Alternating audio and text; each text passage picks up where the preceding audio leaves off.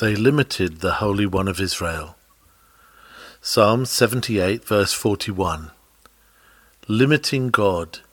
A sermon delivered on Sabbath morning, August the 28th, 1859, by C. H. Spurgeon. Man is always altering what God has ordained. Although God's order is ever the best, yet man will never agree therewith. When God gave forth the law, it was engraved upon two stones. The first table contained the commandments concerning man and God. The second dealt with man and man. Sins against God are sins against the first table. Sins against man are offences against the second table. Man, to prove constantly his perversity, will put the second table before the first, nay, upon the first, so as to cover and conceal it. There are few men who will not allow the enormity of adultery, fewer still who will dispute the wickedness of murder. Men are willing enough to acknowledge that there is sin in an offence against man, that which endangers the human commonweal, that which would disturb the order of earthly governments, all this is wrong enough, even in man's esteem, but when you come to deal with the first table, it is hard indeed to extort a confession from mankind. They will scarce acknowledge that there is any such thing as an offence against God, or if they do acknowledge it, yet they think it but a light matter. What man is there among you that hath not in his heart often lamented sins against man, rather than sins against God? And which of you hath not felt a greater compunction for sins against your neighbour or against the nation than for sins committed against God and done in his sight? I say that such is the perversity of man that he will think more of the less than of the greater. An offence against the majesty of heaven is thought to be far more venial than an offence against his fellow creature. There are many transgressions of the first table of which we think so little that perhaps we scarcely ever confess them at all, or if we acknowledge them, it is only because the grace of God has taught us to estimate them aright. One offence against the first table which seldom agitates the mind of an unconvicted sinner is that of unbelief, and with it I may put the want of love to God. The sinner does not believe in God, does not trust in Him, does not love Him. He gives his heart to the things of earth and denies it to his Creator. Of this high treason and rebellion he thinks nothing. If you could take him in the act of theft, a blush would mantle his cheek, but you detect him in the daily omission of love to God and faith in his Son, Jesus Christ, and you cannot make him feel that he is guilty of any evil in this. Oh, strange contortion of human judgment! O blindness of mortal conscience, that this greatest of iniquities, a want of love to the all lovely, and a want of faith in him who is deserving of the highest trust, should be thought to be as nothing, and reckoned among the things that need not to be repented of. Among such sins of the first table is that described in our text. It is consequently one of the masterpieces of iniquity, and we shall do well to purge ourselves of it. It is full of evil to ourselves, and is calculated to dishonour both God and man. Therefore let us be in earnest to cut it up both root and branch. I think we have all been guilty of this in our measure, and we are not free from it even to this day. Whether we be saints or sinners, we may stand here and make our humble confession that we have all tempted the Lord our God and have limited the Holy One of Israel. What then is meant by limiting the Holy One of Israel? Three words will set forth the meaning. We limit the Holy One of Israel sometimes by dictation to him, at other times by distrust of him, and some push this sin to its farthest extreme by an utter and entire despair of his goodness and mercy. These three classes, in all their degree, limit the Holy One of Israel. In the first place, I say we limit the Holy One of Israel by dictating to him. Shall mortal dare to dictate to his Creator? Shall it be possible that man shall lay down his commands and expect the King of heaven to pay homage to his arrogance? Will a mortal impiously say, Not thy will, but mine be done? Is it conceivable that a handful of dust, a creature of a day that knoweth nothing, should set its judgment in comparison with the wisdom of the only wise?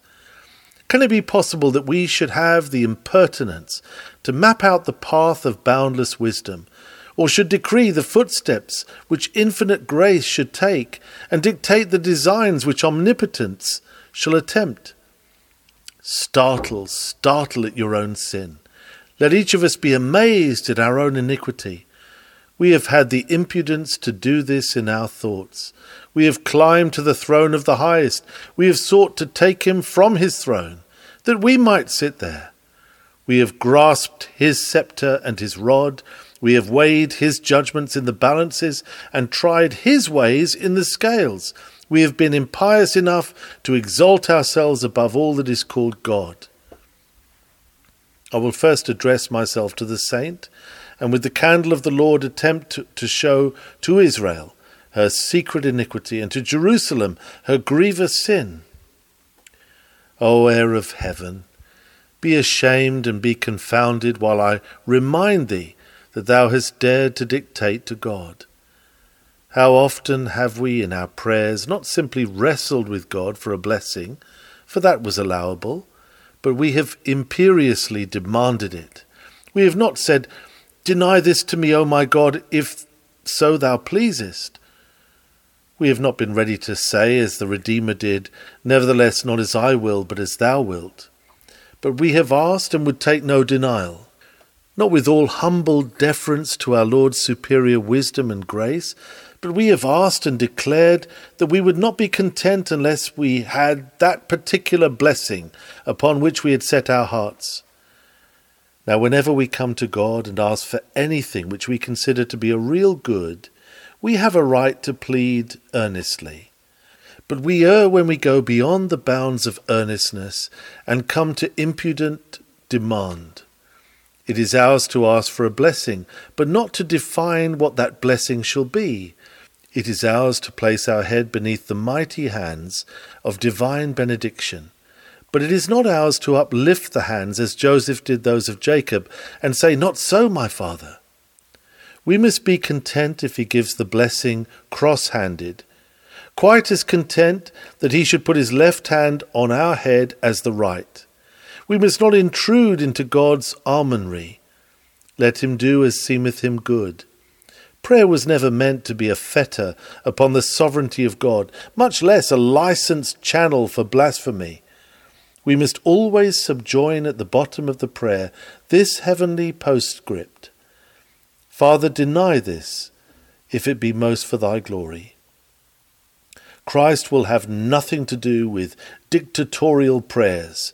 He will not be a partaker with us in the sin of limiting the Holy One of Israel. Oftentimes, too, I think we dictate to God with regard to the measure of our blessings.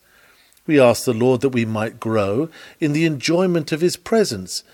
Instead of that, He gives us to see the hidden depravity of our heart. The blessing comes to us, but it is in another shape from what we expected. We go again to our knees and we complain of God that He has not answered us, whereas the fact has been that He has answered the spirit of our prayer, but not the letter of it, he has given us the blessing itself, but not in the shape we asked for it. We prayed him to give us silver, he has given us gold. But we are blind creatures, and cannot understand the value of this new shaped blessing, and therefore we go grumbling to him as if he had never heard us at all. If ye ask especially for temporal mercies, always take care to leave the degree of those mercies with God. You may say, Lord, give me food convenient for me. But it is not yours to stipulate how many shillings you shall have per week, or how many pounds in the year. You may ask that your bread may be given you, and that your water may be sure.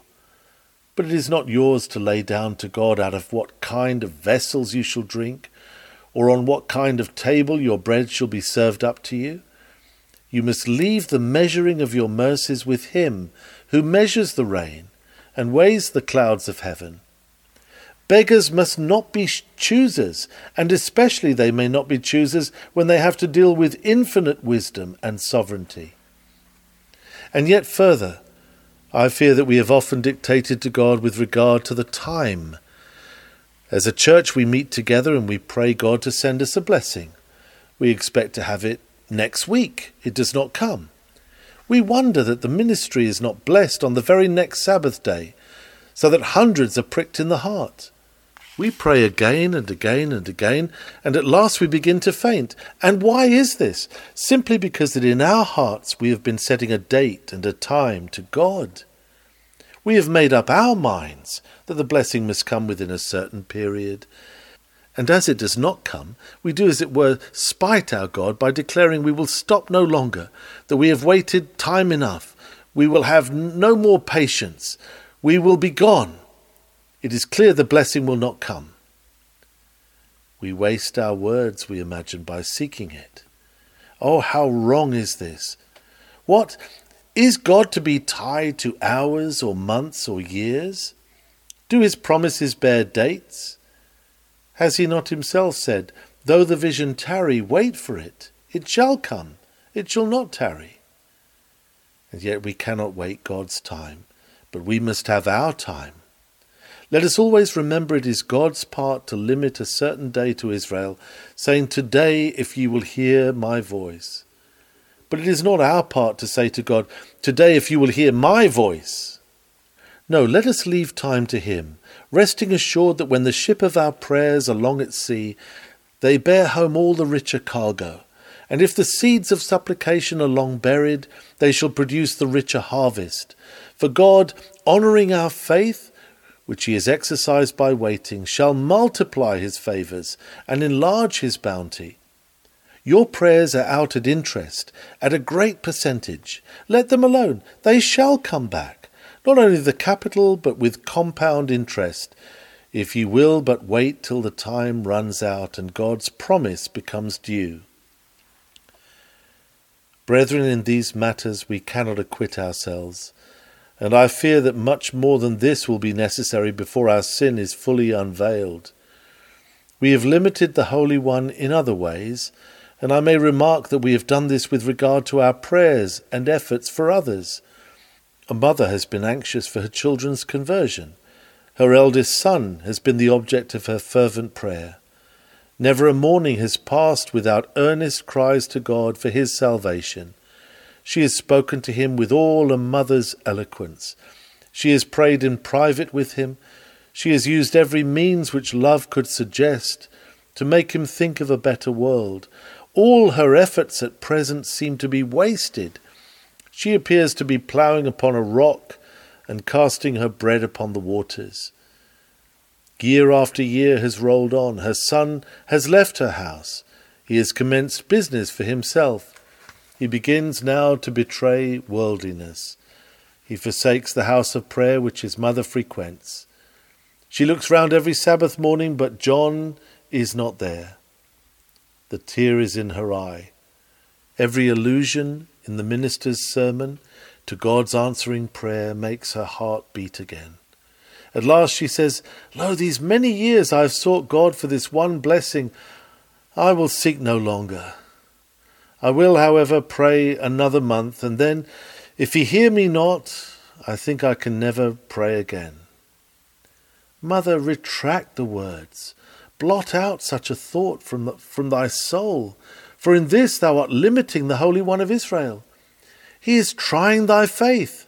Persevere, persevere, while life lasts, and if thy prayers be not answered in thy lifetime, Mayhap from the windows of heaven thou shalt look down and see the blessing of thy prayers descend on the head of thy child. This has been the case too when we have sought to do good to our fellow men. You know a certain man in whose welfare you take an extraordinary interest. You have availed yourself occasionally of an opportunity of addressing him. You have pressed him to attend the house of God. You have mentioned him in your private devotions and often at your family altar. You have spoken to others that they might pray with you. For you believed the promise, if two of you shall agree on earth as touching anything that they shall ask, it shall be done for them of my Father which is in heaven. But now months have rolled on, and your friend seems to be in a more hopeless condition than ever. Now he will not go to the house of God at all. Perhaps some ungodly acquaintance has such a power over him that your efforts are counteracted by his evil influence. All the good you can do is soon undone, and you are ready to say, I will never use another effort. I will turn my attention to someone else. In this man's case, at least, my prayers will never be heard. I will withdraw my hand. I will not use unprofitable labour. And what is this but limiting the Holy One of Israel? What is this but saying to God, Because thou hast not heard me when I wish to be heard, because thou hast not exactly blessed my efforts as I would have them blessed, therefore I will try this no more. O oh, impudence, O oh, impudence to the majesty of heaven! Christian, cast out this demon and say, Get behind me, Satan, for thou savourest not the things that be of God. Once again attempt, and not once, but though a thousand times thou failest, try again.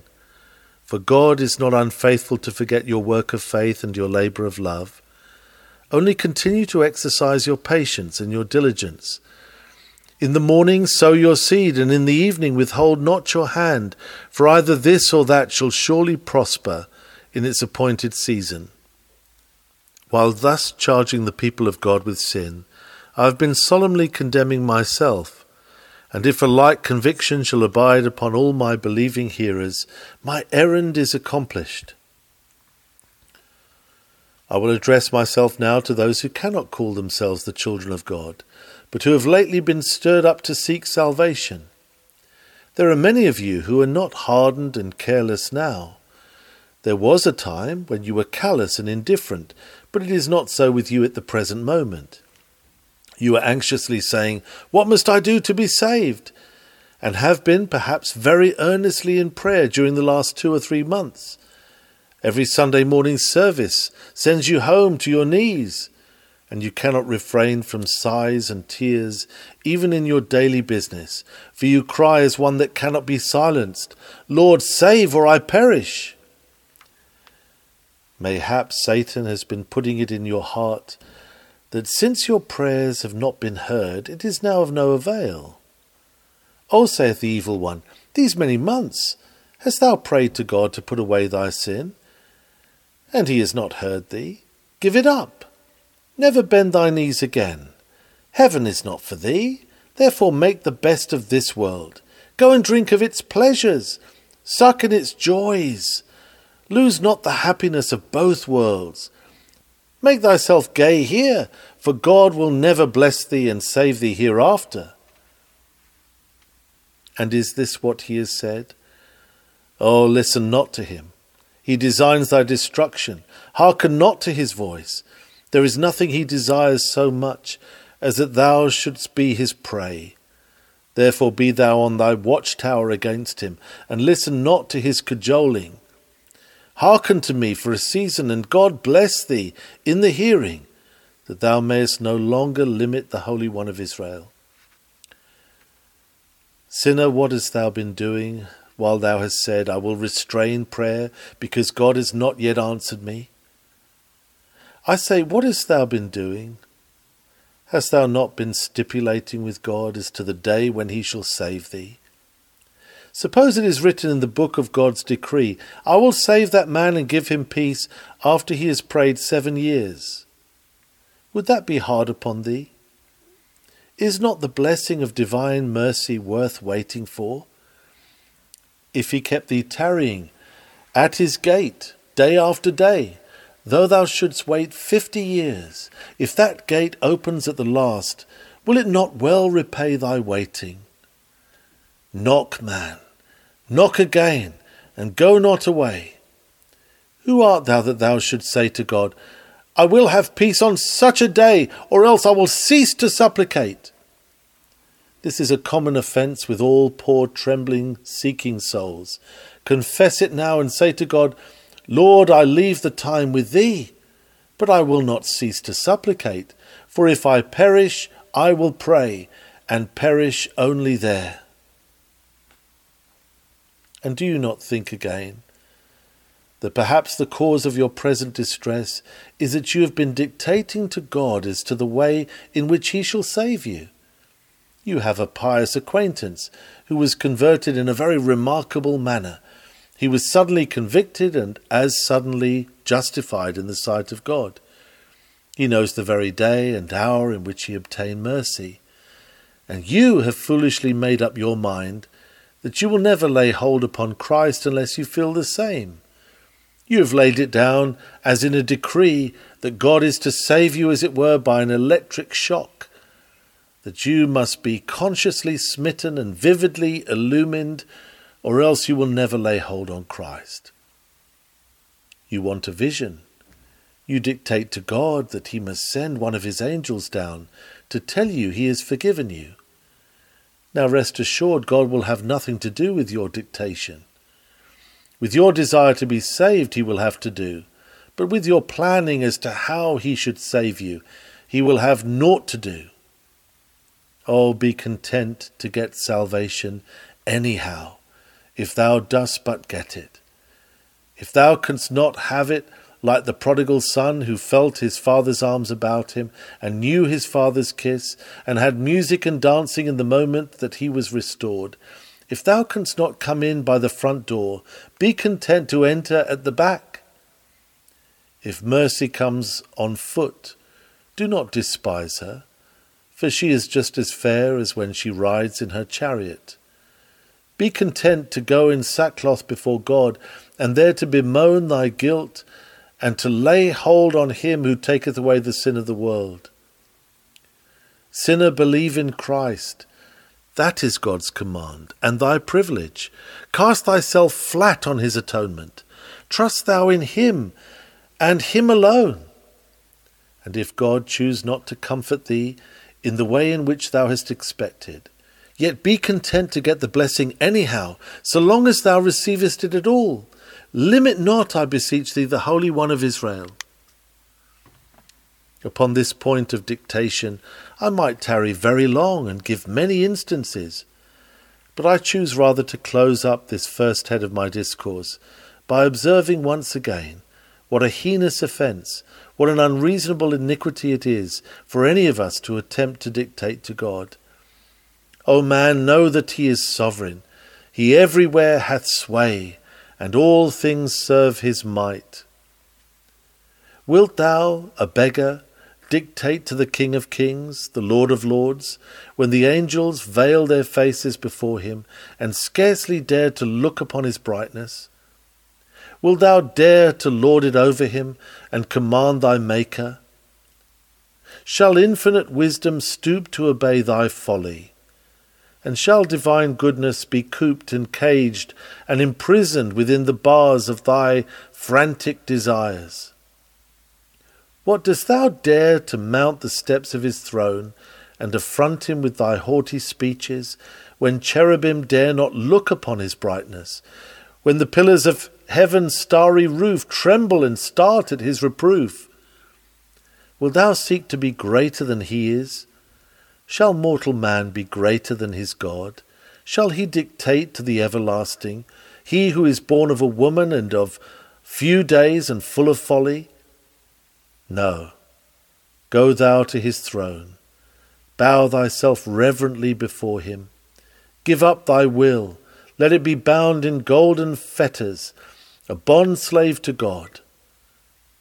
Cry thou this day, Lord, have mercy on me, a sinner, and let it not be as I will, but as thou wilt. Thus then I have discoursed on the first part of the subject. In the second place, we limit the Holy One of Israel by distrust. And here again I will divide my congregation into the two grand classes of saints and sinners. Children of God, purchased by blood and regenerated by the Spirit, you are guilty here. For by your distrust and fear you have often limited the Holy One of Israel, and have said in effect that his ear is heavy, and that it cannot hear, and that his arm is shortened, that it cannot save. In your trials you have done this. You have looked upon your troubles, you have seen them roll like mountain waves. You have hearkened to your fears, and they have howled in your ears like tempestuous winds. And you have said, My bark is but a feeble one, and it will soon be shipwrecked. It is true that God has said that through tempests and tossings he will bring me to my desired haven. But alas, such a state as this was never contemplated in his promise. I shall sink at last and never see his face with joy. What hast thou done, fearful one? O thou of little faith, dost thou know what sin thou hast committed? Thou hast judged the omnipotence of God to be finite. Thou hast said that thy troubles are greater than his power, that thy woes are more terrible than his might. I say, retract that thought. Drown it, and thou shalt not be drowned thyself. Give it to the winds, and rest thou assured that out of all thy troubles he will surely bring thee, and in thy deepest distress he will not forsake thee. But, says one, I did believe this once, and I had hoped for an, an, escape from my present predicament, but that escape has failed me. I did think that some friend would have assisted me, and thus I imagined I should have come out of the furnace. Ah, and thou art distrusting God because he does not choose to use the means which thou hast chosen, because his election and thy election are not the same, therefore thou doubtest him. Why, man, he is not limited to means, to any means, much less to one of thy choosing. If he deliver thee not by calming the tempest, he hath a better way in store. He will send from above and deliver thee. He will snatch thee out of the deep waters, lest the floods overflow thee. What might Shadrach, Meshach, and Abednego have said? Suppose they had got it into their heads that God would deliver them in some particular way. They did have some such idea, but they said, as if to prove that they trusted not really to their thought about the deliverance, Nevertheless, be it known unto thee, O king, we will not worship thy gods, nor bow before the image which thou hast set up. They were prepared to let God have his will, even though he used no means of deliverance. But suppose I say, they had conferred with flesh and blood, and Shadrach had said, God will strike Nebuchadnezzar dead. Just at the moment when the men are about to put us into the furnace, the king will turn pale and die, and so we shall escape. Oh, my friends, they would have trembled indeed when they went into the furnace if they had chosen their own means of deliverance, and the king had remained alive. But instead of this, they gave themselves up to God, though he did not deliver them. And though he did not prevent their going into the furnace, yet he kept them alive in it, so that not so much as the smell of fire had passed upon them. It shall be even so with you. Repose in God. When thou seest him not, believe him. When everything seems to contradict thy faith, still stagger not at the promise. If he hath said it, he can find ways and means to do it. Rest assured, sinner, he would come from his throne to do it himself in person, rather than suffer his promises to be unfulfilled. The harps of heaven should sooner lament an absent God than thou shouldst have to mourn a broken promise. Trust in him, repose constantly on him, and limit not the Holy One of Israel. Do you not think that the Church as a great body has done this? We do not any of us expect to hear that a nation is born in a day. If it should be said that in a certain chapel in London this morning some thousand souls had been converted under one sermon, we should shake our heads incredulously and say it cannot be. We have a notion that because we have only had drops of mercy of late, we are never to have showers of it. Because mercy seems only to have come in little rills and trickling streamlets, we have conceived the idea that it never can roll its mighty floods like the huge rivers of the Western world. No, we have limited the Holy One of Israel, especially as preachers have we done it. We do not expect our ministry to be blessed, and therefore it is not blessed. If we had learned to expect great things, we should have them. If we had made up our minds to do this, that the promise was great, that the promiser was great, that his faithfulness was great, and that his power was great, and if with this for our strength we set to work expecting a great blessing, I trow we should not be disappointed. But the universal church of Christ hath limited the Holy One of Israel. Why, my friends, if God should will it, ye need not ask where are to come the successors of such and such a man. Ye need not sit down and ask, when such and such a one is gone, where shall be another who shall preach the word with power?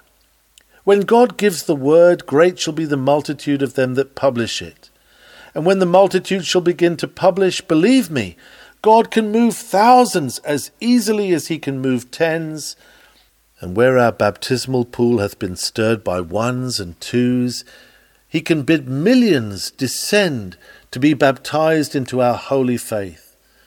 Limit not, O oh, limit not, thou church of the living God, Limit not the Holy One of Israel. And now I turn to the poor troubled heart, and although I accuse of sin, yet I doubt not the Spirit shall bear witness with the conscience, and leading to Christ, shall this morning deliver from its galling yoke. Poor troubled one, thou hast said in thine heart, My sins are too many to be forgiven. What hast thou done? Repent thee, and let the tear roll down thy cheek. Thou hast limited the Holy One of Israel. Thou hast put thy sins above his grace. Thou hast considered that thy guilt is more omnipotent than omnipotence itself. He is able to save to the uttermost them that come unto God by Christ. Thou canst not have exceeded the boundlessness of his grace.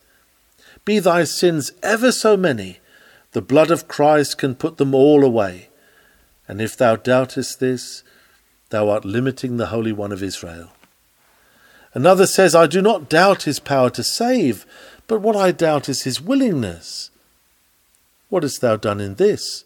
Thou hast limited the love, the boundless love of the Holy One of Israel. What dost thou stand on the shore of a love which ever must be shoreless? Was it deep enough and broad enough to cover the iniquities of Paul? And doth it stop just where thou art? Why, thou art the limit then. Thou standest as the limiting landmark of the grace of the Holy One of Israel. Out upon thy folly! Get rid of this thy mistrust! He whose love is embraced the chief of sinners is willing to embrace thee if now, hating thy sin and leaving the, thy iniquity, thou art ready to put thy trust in Jesus, I beseech thee, limit not the Holy One of Israel by thinking he is unwilling to forgive. Are you really conscious of the sin you are committing when you think God unwilling to save? Why, you are accusing God of being a liar. Does not that alarm you?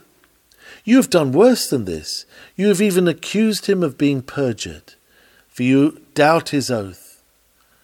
As I live, saith the Lord, I have no pleasure in the death of him that dieth, but had rather that he should turn unto me and live.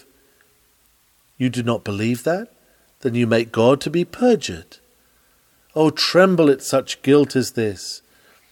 No, but you say, I would not accuse him. But he would be quite just if he were unwilling to save me. I am glad thou sayest that. Thou provest that thou dost not accuse his justice. But I still say thou art limiting his love. What doth he say himself? Hath he limited it? Hath he not himself said, Ho, every one that thirsteth, come ye to the waters, and he that hath no money, come ye, buy and eat. Yea, come, buy wine and milk without money and without price. And thou art thirsty, and yet thou thinkest that his love cannot reach to thee. O while God assures thee that thou art welcome, be not wicked enough to throw the lie in the teeth of mercy. Limit not the Holy One of Israel. But, sir, I am such an old sinner. Yes, but limit not God. But I am such a black sinner. Limit not the efficacy of the cleansing blood. But I have aggravated him so much. Limit not his infinite long suffering. But my heart is so hard. Limit not the melting power of his grace. But I am so sinful. Limit not the potency of the atonement.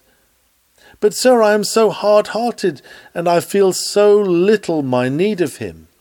Limit not the influences of the Spirit by thy folly or thy stubbornness, but come as thou art, and put thy trust in Christ, and so honour God, and he will not dishonour thy faith. If you will but now, for half a moment, consider how faithful God hath been to his children, and how true he has been to all his promises, I think that saint and sinner may stand together and make a common confession and utter a common prayer. Lord, we have been guilty of doubting thee. We pray that we may limit thee no longer. Oh, remember, remember more and more God's love and goodness to his ancient people. Remember how he delivered them many a time, how he brought them out of Egypt with a high hand and an outstretched arm Think how he fed them in the wilderness, how he carried them all the days of old. Remember his faithfulness to his covenant and to his servant Abraham, and say, Will he ever leave you? Will he forget his covenant sealed with blood? Will he be unmindful of his promise? Will he be slow to answer or slack to deliver? Scout the thought, drive it far away and now come and at the foot of the cross renew your faith. In the sight of the flowing wounds, renew your confidence and say, Jesus, we put our trust in thee. Thy Father's grace can never fail. Thou hast loved us, and thou wilt love us despite our sins. Thou wilt present us at last before thy Father's face in glory everlasting. And now to conclude, I want your solemn attention while I address myself to a very small number of persons here present, for whose sorrowful state I feel the greatest pity. It has been my mournful duty as pastor of so large a congregation to have to deal with desperate cases. Here and there are men and women who have come into a state which, without meaning to wound them, I am free to confess I think is sullen despair. They feel that they are guilty. They know that Christ is able to save. They also doctrinally understand the duty of faith and its power to bring peace. But they persevere in the declaration that there is no mercy for them. In vain you find out a parallel case. They soon discover some little discrepancy and so escape you. The most mighty promises lose all their force because they turn their edge by the declaration, That does not mean me. They read in the Word of God that Jesus Christ came into the world to save sinners. They are sinners, but they cannot think he came to save them. They know right well he is able to save them to the uttermost.